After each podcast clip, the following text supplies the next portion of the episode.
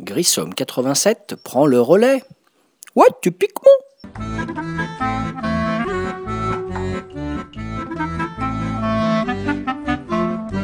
Salut les ludophiles, ludopathes, ludovores et j'en passe et des meilleurs. David alias Grissom pour un nouveau podcast sur le site de Ludo le gars toujours. Aujourd'hui podcast numéro 145, je vais vous parler d'un jeu euh, acheté d'occasion et testé récemment qui s'appelle Les Charlatans de Belcastel. Alors, ne me demandez pas où se situe Belcastel, je ne sais même pas si ce village existe d'ailleurs. Les Charlatans de Belcastel est une localisation d'un jeu allemand de l'auteur Wolfgang Warsch.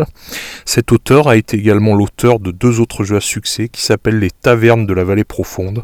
Pareil, c'est une traduction VF d'un jeu allemand. Et l'auteur également du jeu qui a cartonné qui s'appelle Tréfuté, un jeu, que que j'ai cité, me semble-t-il, dans mon podcast sur les Roll and. Les Charlatans de Belcastel est un jeu de backbuilding. C'est-à-dire que vous allez accumuler des ressources que vous allez mettre dans un sac pour ensuite les piocher. C'est un jeu de backbuilding, de prise de risque. Ça rappelle un peu le principe de certains stop ou encore, euh, si certains connaissent le jeu Diamant, un jeu qui a eu un grand succès, qui a été réédité récemment. Voilà. Donc je vais vous décrire un petit peu le matériel et les sensations de jeu autour de ce jeu. Voilà.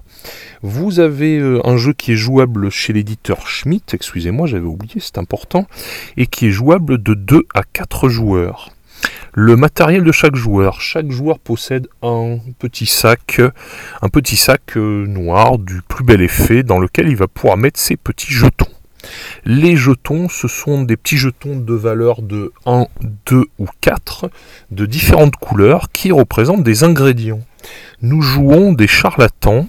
Nous avons chacun un plateau individuel qui est représenté par un chaudron, une espèce de piste en colimaçon comme une coquille d'escargot qui va de 0 jusqu'à 35 et qui va faire gagner plus ou moins d'argent et de points de victoire, mais je vais expliquer les mécanismes. Les petits jetons donc de différentes couleurs qui correspondent à des ingrédients. Le principe de ce jeu, c'est nous sommes des charlatans, des médecins de campagne, allons-nous dire, qui essaient de fabriquer divers remèdes et potions en mélangeant des ingrédients dans leur chaudron. Ce qui est très habile et très malin dans ce jeu et qui va vous faire une grande rejouabilité, c'est que vous avez plusieurs livrets d'ingrédients correspondant à chaque couleur. Donc vous avez un livret d'ingrédients rouges, un noir, un orange, un vert, un jaune, un mauve et un bleu. Et dans chacun, vous avez plusieurs sets, c'est-à-dire plusieurs formules et plusieurs euh, actions qui sont possibles. Voilà. Donc ça va donner déjà une grande rejouabilité. Vous avez pour ces fameux livrets d'ingrédients qui déterminent le coût d'un jeton pour chaque couleur de valeur 1, 2 ou 4 vous avez une belle tuile cartonnée bien épaisse et il y en a comme ça facilement une bonne euh, entre 15 et 20 je dirais, j'ai pas compté mais vous avez plusieurs sets pour chaque couleur. De base pour euh, l'initiation, pour découvrir le jeu, on va prendre le livret orange, le livret noir qui sont euh, dans toutes les parties et le livret rouge. Voilà, c'est la configuration qui est proposée pour une partie de découverte. Donc le principe des charlatans de Belcastel première euh, action de la phase du tour de jeu, on va piocher parmi un paquet de 24 cartes qui s'appellent les cartes divination, cartes divinatoires. On va piocher une carte, le joueur qui est premier joueur. On va piocher une carte qui va déterminer un événement pour le tour en cours, qui va être positif ou négatif, qui va se jouer immédiatement si c'est une carte, euh, que je ne dise pas d'annerie, une carte violette, et si ça se joue à la fin du tour, ça va être une autre couleur de carte, c'est bleu. J'ai peut-être inversé les deux, mais l'idée c'est ça en tout cas. Voilà. On a sur notre plateau individuel ensuite donc euh, plusieurs espaces dans notre plateau représentant notre chaudron. On a le chaudron en tant que tel, avec au centre du chaudron une petite goutte. Cette petite goutte va déterminer de quel endroit on va faire partir les petits jetons ingrédients qu'on va poser les uns à la suite des autres. Sachant que on va piocher alors ça c'est la deuxième phase du tour de jeu. En simultané, chacun des joueurs va piocher dans son petit sac. Au début du jeu, on a dans le sac 4 jetons de valeur 1 blanc, c'est d'une couleur qui est neutre, 2 jetons 2 blanc, 1 jeton 3 blanc, un jeton orange et un jeton vert. Donc en simultané, on va piocher comme ça un jeton et le poser sur la piste. Sachant qu'un jeton de 1 va vous faire avancer d'une case à partir de la goutte, un jeton de 2 de deux cases et ainsi de suite. Sachant que dans la partie de découverte, on va pouvoir créer une micro-combo entre les jetons orange et rouge, ce qui va permettre d'avancer un peu plus que la valeur théorique du jeton. Donc après, ce qui est très malin, c'est qu'on a le principe qu'il ne va pas falloir dépasser 7 à la valeur des jetons qu'on va déposer et sortir de son sac. Sachant qu'on ne compte que la valeur des jetons blancs, j'insiste, les jetons de couleur ne comptent pas dans le total. Et donc malheureusement, si on dépasse 7, eh bien on va faire exploser son chaudron. Je vais expliquer ce qui se passe si on fait exploser le chaudron. Donc ce qui est très malin, c'est qu'il y a ce côté prise de risque. Bon, alors là, je suis à 4, 5, je continue, je continue pas, sachant que je surveille mes camarades, ils sont avancés à tel endroit, donc j'essaie de voir où en sont mes camarades. Pourquoi? Parce que une fois qu'on va avoir fait tout ça en simultané et qu'on a décidé d'arrêter, soit parce qu'on a vraiment décidé d'arrêter pour pas dépasser le fameux 7, soit parce qu'on a été imprudent ou qu'on a fait exploser le chaudron, ou soit parce que ben, on a fini de sortir tous les pions du sac, et ben à ce moment-là, on va faire le décompte. Donc le décompte des points du tour en cours, sachant que ça se joue en 9 manches qui se répètent toujours sur la même structure, le décompte il va être décomposé en plusieurs phases.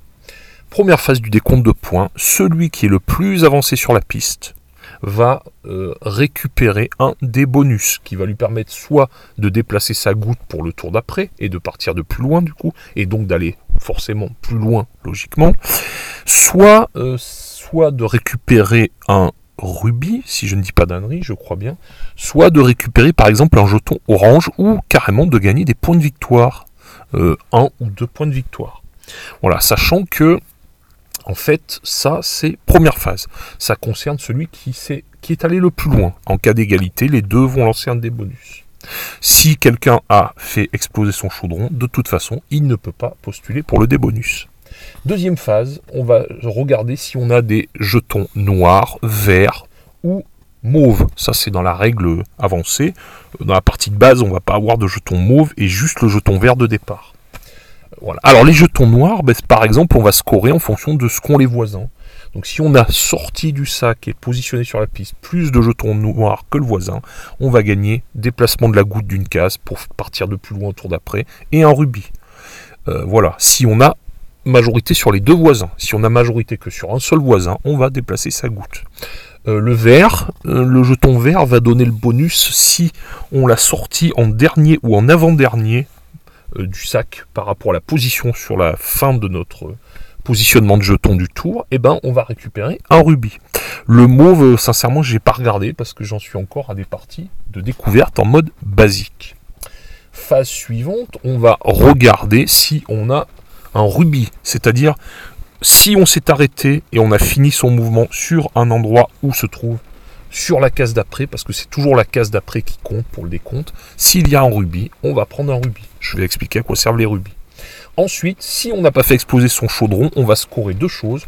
On va d'abord prendre des points de victoire correspondant à l'endroit où on est allé sur la piste. Et ensuite, on va faire un achat correspondant également à l'endroit où on est allé sur la piste. Du genre 19 euh, pièces par exemple et 5 points de victoire. Sachant que l'inconvénient de faire exploser le chaudron, on va devoir choisir soit les PV, soit l'argent. Donc là déjà un premier souci pour le fait d'avoir fait exploser son chaudron, sachant qu'en plus on ne peut pas avoir le dé bonus. Dernière phase du tour, on peut dépenser deux rubis, soit pour faire progresser sa goutte, ou pour réactiver sa bouteille. Je n'avais pas parlé de la bouteille. La bouteille, on a ça en bas à droite de son plateau de jeu personnel, et elle permet, sauf à ce que ce pion fasse dépasser la limite de 7 pour faire exploser le chaudron, elle permet de retirer le dernier jeton qu'on a posé. Admettons, j'étais à 5, je tire un jeton à 2 qui me fait monter à 7, c'est-à-dire que je ne dépasse pas la valeur à laquelle j'ai droit. J'ai le droit, en retournant ma bouteille sur la face vide, de défausser ce jeton 2 et d'en piocher un autre. Si j'étais sur un 5 et que je pioche un 3, je ne peux pas utiliser la bouteille parce que ça me faisait dépasser la valeur de 7. Donc la bouteille très utile. Sachant qu'aussi à partir du tour 2, il y a une petite chose sympa qui permet de niveler et de compenser le retard éventuellement des derniers sur le scoring des PV c'est qu'on va avoir le système des queues de rats. On va regarder la position de chaque joueur par rapport au leader, et en fonction des queues de rats entre le leader et nous, sur la piste du plateau collectif qui représente les, points de victoire, plus les manches en cours avec le petit marqueur qui se déplace, et eh ben on va pouvoir euh, compenser en mettant cette petite queue de rat à côté de notre goutte. Genre la goutte sur la case, mettons une, et la queue de rat, bah, si j'ai deux queues de rat d'écart avec le leader, je vais mettre ma queue de rat à deux cases de la goutte et démarrer après. Le but étant évidemment de démarrer à chaque fois le plus loin possible pour aller le plus loin possible. Je ne sais pas si vous entendez, je suis dans ma voiture, j'enregistre, et là actuellement autour de moi c'est l'apocalypse, il pleut, averse, mais ça va, je suis abrité, je suis au chaud, donc je continue. Sensation de ce jeu. Voilà, on a fait là 2-3 parties depuis que je l'ai acheté, c'est très récent. Euh, franchement, juste un régal ce jeu.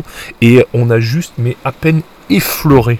C'est-à-dire que là, on a joué avec un set, euh, le set orange qui joue pour toutes les parties, euh, le set noir qui joue pour toutes les parties, et le set rouge.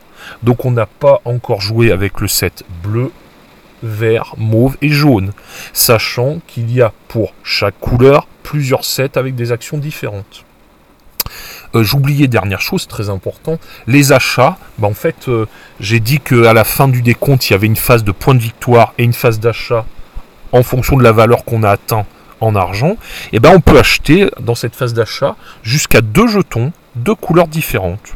Donc genre j'ai 16 pièces, je vais par exemple dans la partie d'initiation acheter un jeton noir qui coûte 10 et un jeton orange qui coûte 3. Sachant que les jetons en question, je les mets immédiatement dans mon sac et j'augmente mes possibilités de pioche. Donc les sensations, juste franchement une tuerie ce jeu. Il faut quand même préciser, j'ai quand même oublié de le dire, c'est pas négligeable. Ce jeu il a eu le Kenner Spiel, euh, voilà, un prix prestigieux en Allemagne qui représente, on va dire, des jeux familiaux, familiaux plus. Et franchement, quand on voit le principe et comment c'est simple, mais comment c'est juste jouissif, eh ben, je trouve que c'est totalement mérité. Parce que juste en ayant à peine exploré le jeu, déjà, sur 2-3 parties, on a des sensations qui sont juste extra. Euh, ce qui est extra, c'est ce côté, euh, bon, ben, prise de risque. Je continue, allez, je tire un autre pion dans le sac, j'arrête ou alors je vois où en sont les voisins, bon ben du coup il faut que je pousse, que je pioche, ouais mais je prends le risque de faire exploser mon chaudron.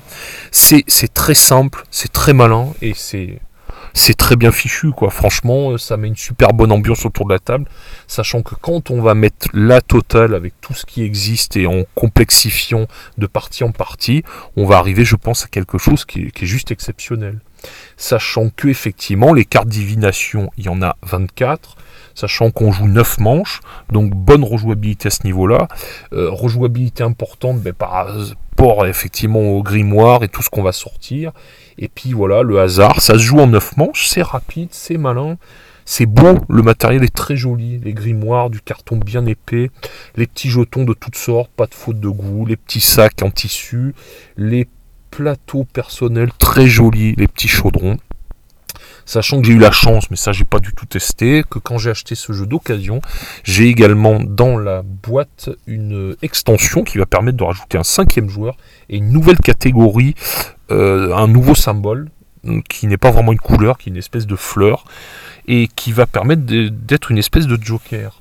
Sachant que de base, j'ai également oublié que au dos du paravent euh, de notre plateau individuel, vous avez une face euh, B, si on peut dire, qui se joue différemment de la face A. Donc vraiment un jeu très évolutif, beaucoup de variabilité. On va pouvoir moduler en prenant les sets. On va commencer par le set 1 rouge, 1 mauve, etc. Puis après on va passer au set 2.